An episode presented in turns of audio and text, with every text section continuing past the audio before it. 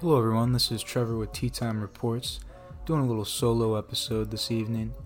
It is 4:25:23, 10:20 p.m. Um, just kind of have a chill little episode. Maybe another one coming out tonight as well. I wanted to go over some player stats and team stats for the USFL season thus far. Um, maybe go in depth on some guys that you haven't heard of before. Uh, maybe get you guys on some new players. Uh, to those of you that don't know what the USFL is, uh, it's a pretty big part of our show, pretty big part of our talk show on Blog Talk as well. Um, it is a alternative spring slash summertime professional football league, and it's really fun to watch. Uh, it, it, existed for I think four or yeah four years in the 80s, and then this is its second season uh, after last year. Um, so they're trying to make a you know another pro league for football um, during kind of like an open time slot on you know cable and stuff like that. Other than obviously you have like the big NBA playoff games as well as NHL.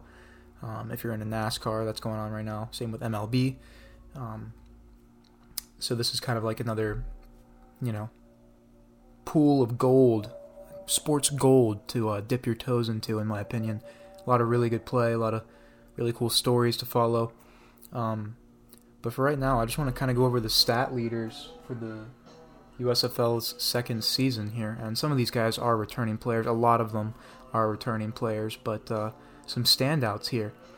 The passing yard leader um, is McLeod Bethel Thompson, New Orleans quarterback, with 554 passing yards in two weeks. That's pretty impressive, in my opinion.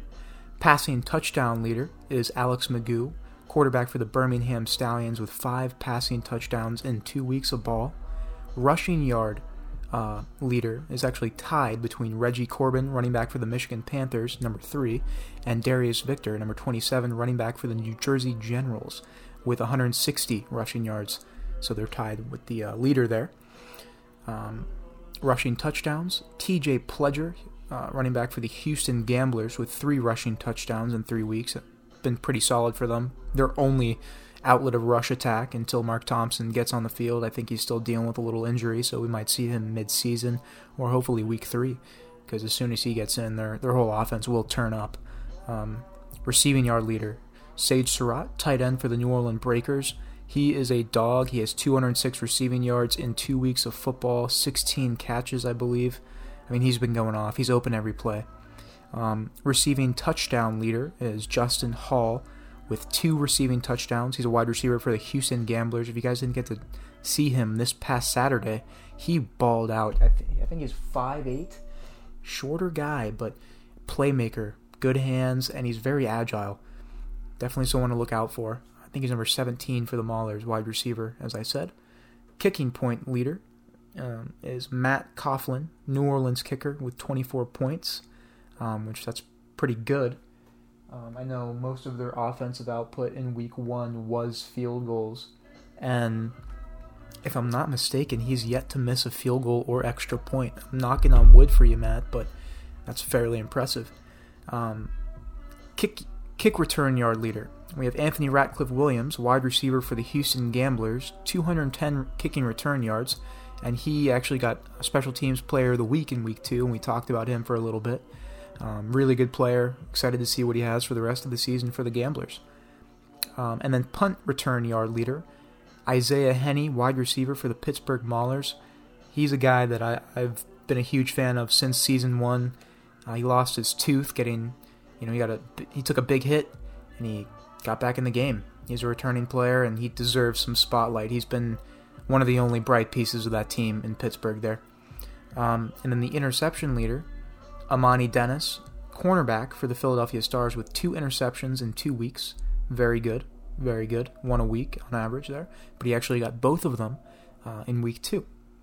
Uh, total tackle leader, um, Kava Tezino, linebacker for the Pittsburgh Maulers, 22 tackles in two weeks. He had 13 of those in week two. He's a he's a dog. He's been going off. Really, really good linebacking core for the Pittsburgh Maulers. They have Reuben Foster and uh, Kaiva Tezino. I hope I'm not butchering your first name there, sir. And then the sack leader of the of the USFL right now in two weeks is Breeland Speaks, uh, edge rusher uh, from the. Uh, he's on the Michigan Panthers, but he's also seen a ton of NFL time. Uh, I imagine he's going to be trying to return to a practice squad or something after this season because he's dominating four sacks in two weeks. I mean, if he continues this up, I, I, it's the only reason why Michigan is so good is their defense is just very, very, very disruptive. So something to look out for. Points leader Alex McGough, quarterback for the Birmingham Stallions, with 36 points. He's gotten rushing touchdowns. He's throwing. He's leading in passing touchdowns. He is probably my MVP candidate right now through two weeks. All purpose yards leader is Anthony Ratliff Williams, wide receiver for the Houston Gamblers. You heard his name for the kick return yard leader. He has 318 all purpose yards. Um, very impressive through two weeks. Kickoff touchback leader is Brandon Aubrey, one touchback um, kicker for the Birmingham Stallions. And then punt net average, Brandon Wright, the Memphis Showboats with 43.0 net average of a punt. It's not bad. Those averages will kind of flatten out. Um, I guess throughout you know throughout the season, obviously, it might get better or worse.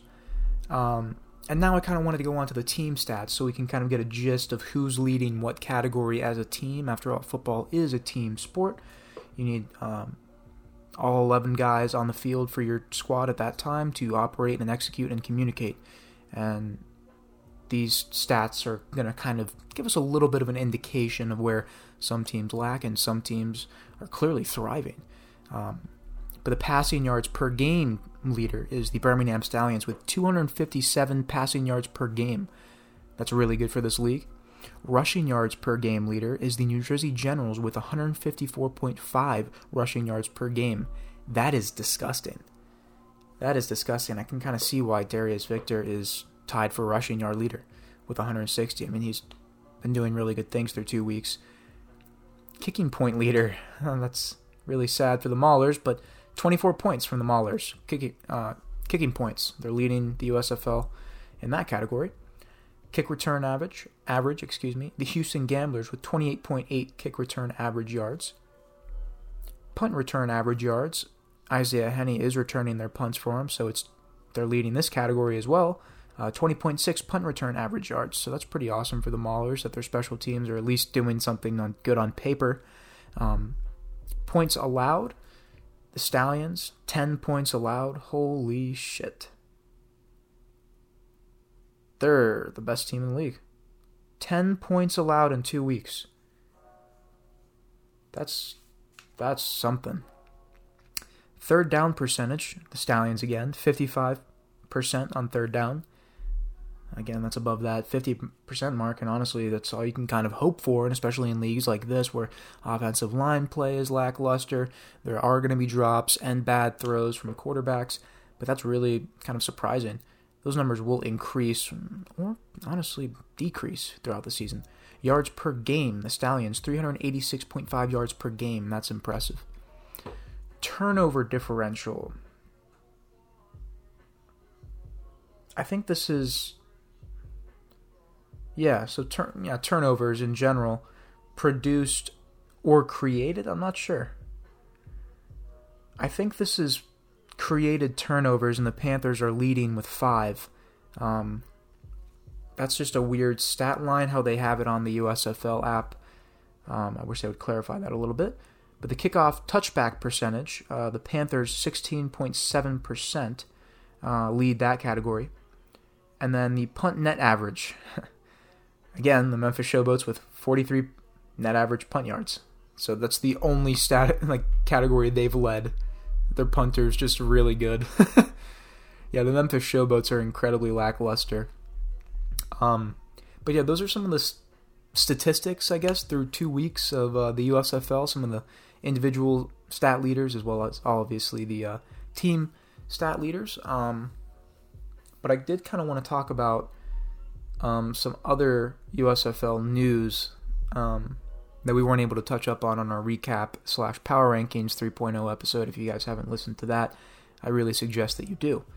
Um, but Reggie Corbin, um, running back for the Michigan Panthers, number three, returning player. He had 517 rushing yards, and I believe it was six or seven starts last year, but I don't know if he started all of those games. I know he played in at least six or seven.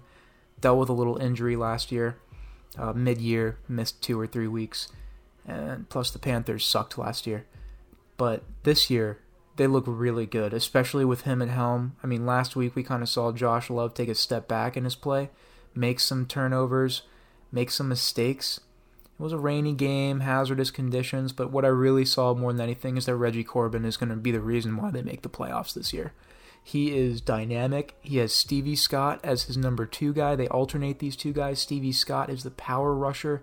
Then Reggie is just the speedster that can hit the gap, who also is kind of built like Doug Martin, but has way more quickness to him, in my personal opinion. Obviously, if I was at one of these games, like if you could like take a live image of like an NFL running back to some of these running backs, it'd probably be a massive difference. But I think Reggie Corbin is one running back in this league that now there's a couple that deserve a, a shot up in the next level, but I think he definitely could genuinely be a running back three or two on a on a team, like a legitimate playoff contending team. I think he would be a legitimate piece to add. Um, and if scouts, which I know scouts for the NFL are watching these games and watching these alternative leagues just to see if any diamonds slip through the cracks there, but uh, truthfully, um, he definitely deserves a shot.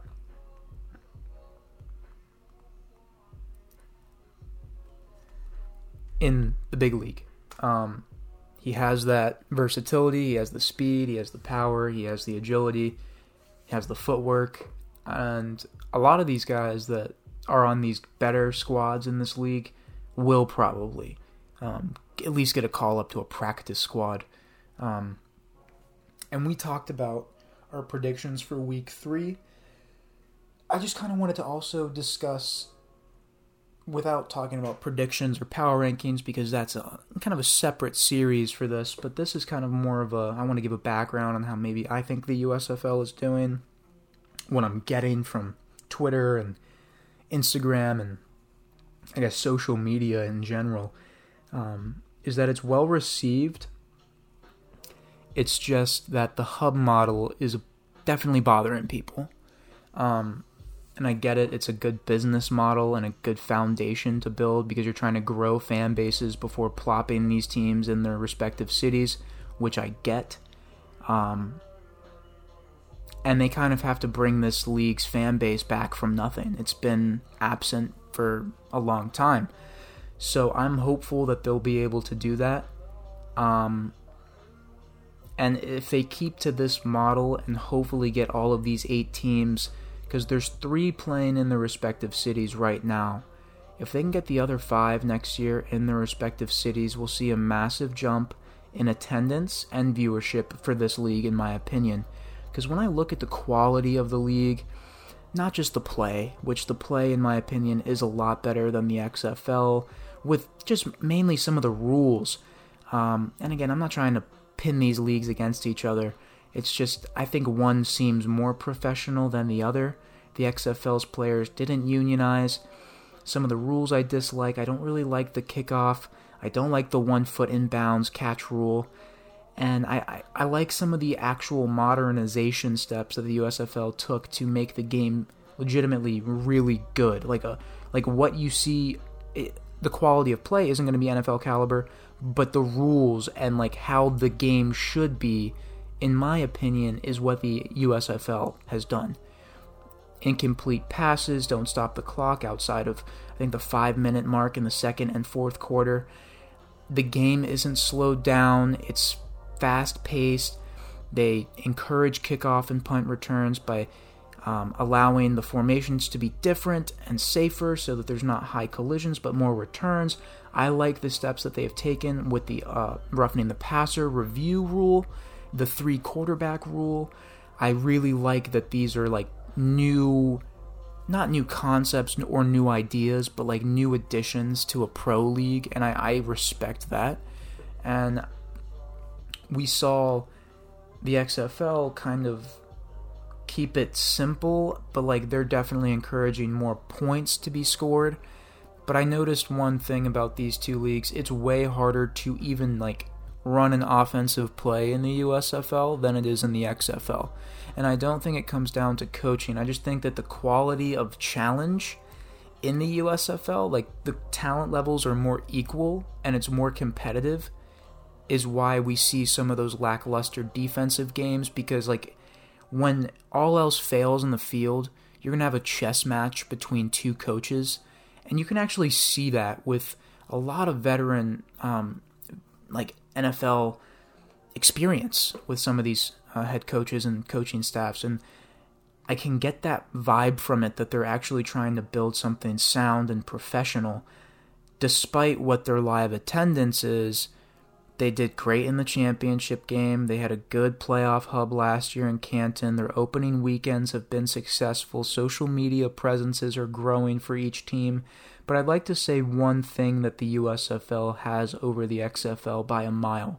It's the production value of the actual displays of the games, like the scoreboards, the transitions, the advertisements. I think it's a way cleaner and well, like a well done look, and it's executed properly to where it's catchy.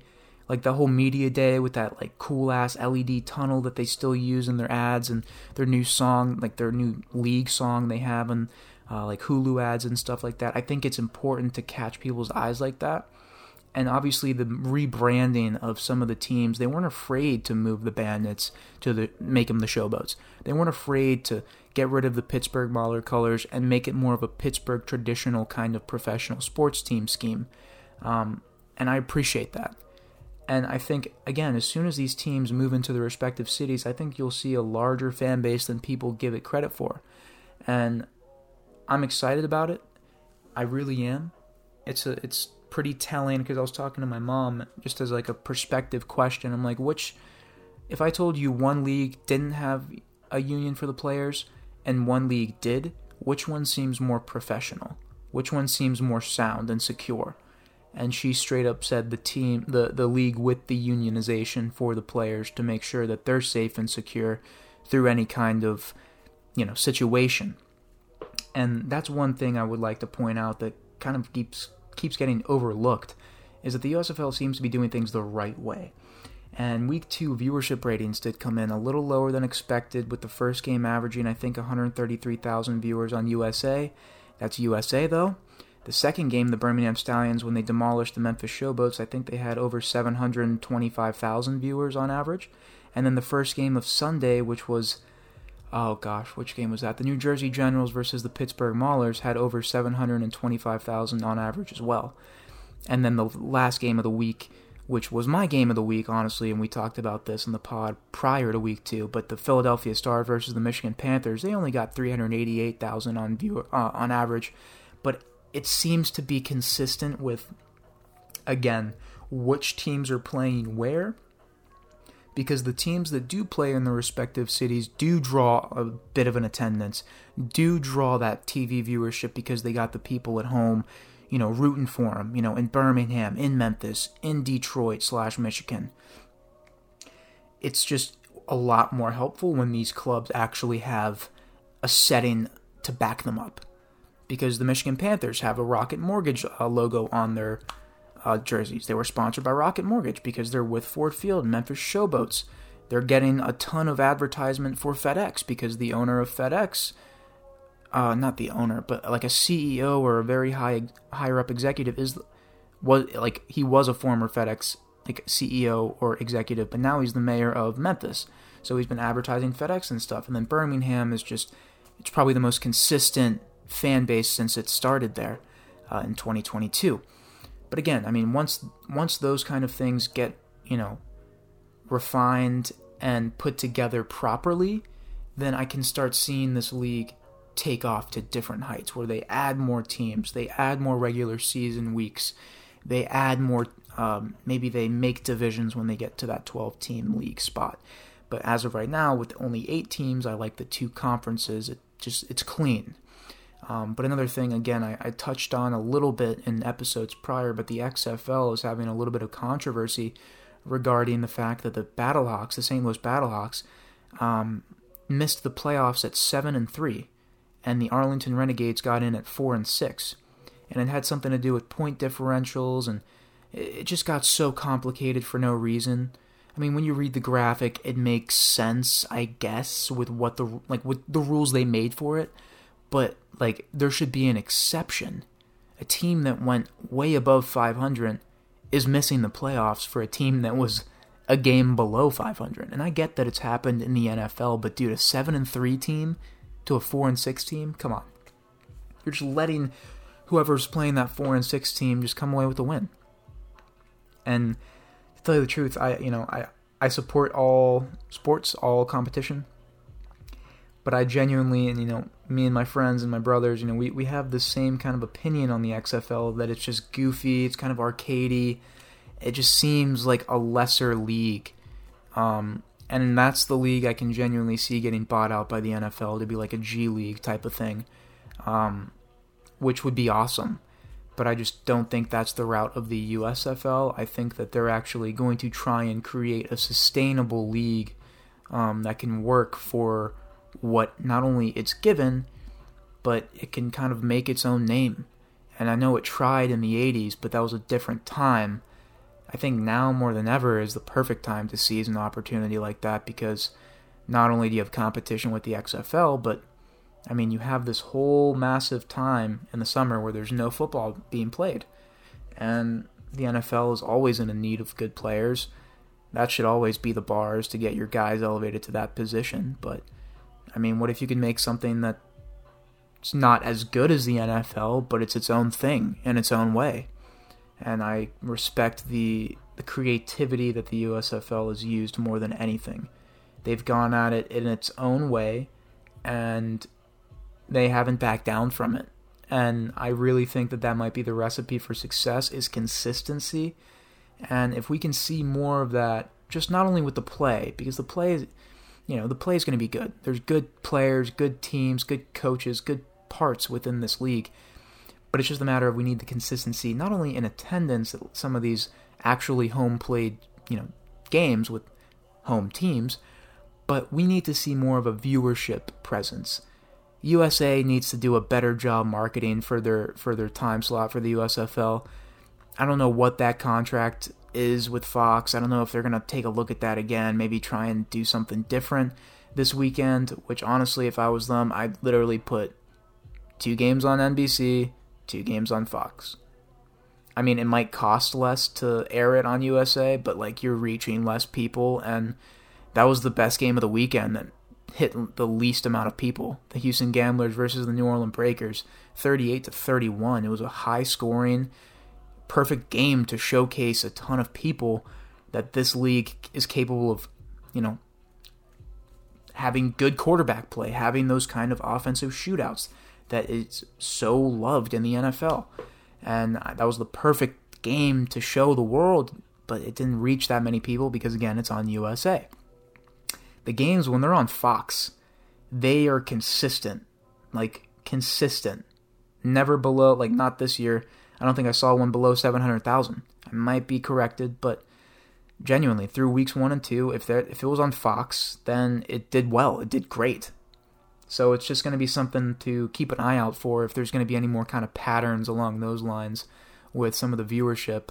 Um, but again, I mean, streamer numbers are not included, and they do have a deal with NBC and Peacock. And obviously, um, I don't know if you guys knew this, but you guys can actually go back and watch most of the season one and the United by Football series they did with season one on Tubi TV for free. Um, I don't know if you guys have that app anywhere, um, but uh, definitely, you know, if you guys are interested in trying to catch up, definitely a good place to look for some USFL content. And like I said, they actually do have an app that gives you the stats and the standings and you know the schedules and they also have the link to the shop in there. And they're dropping new merch all the time, and it's pretty clean in my opinion. I'd rather be buying this merch than a $190 XFL jersey. Some guy posted a video on Twitter. He's like, "Yo, I just got my Arlington Renegades jersey in." And it wasn't even like Under Armour. It was just like a fucking t-shirt. Like under Armour makes the XFL jerseys, but like they don't make the merch, I guess.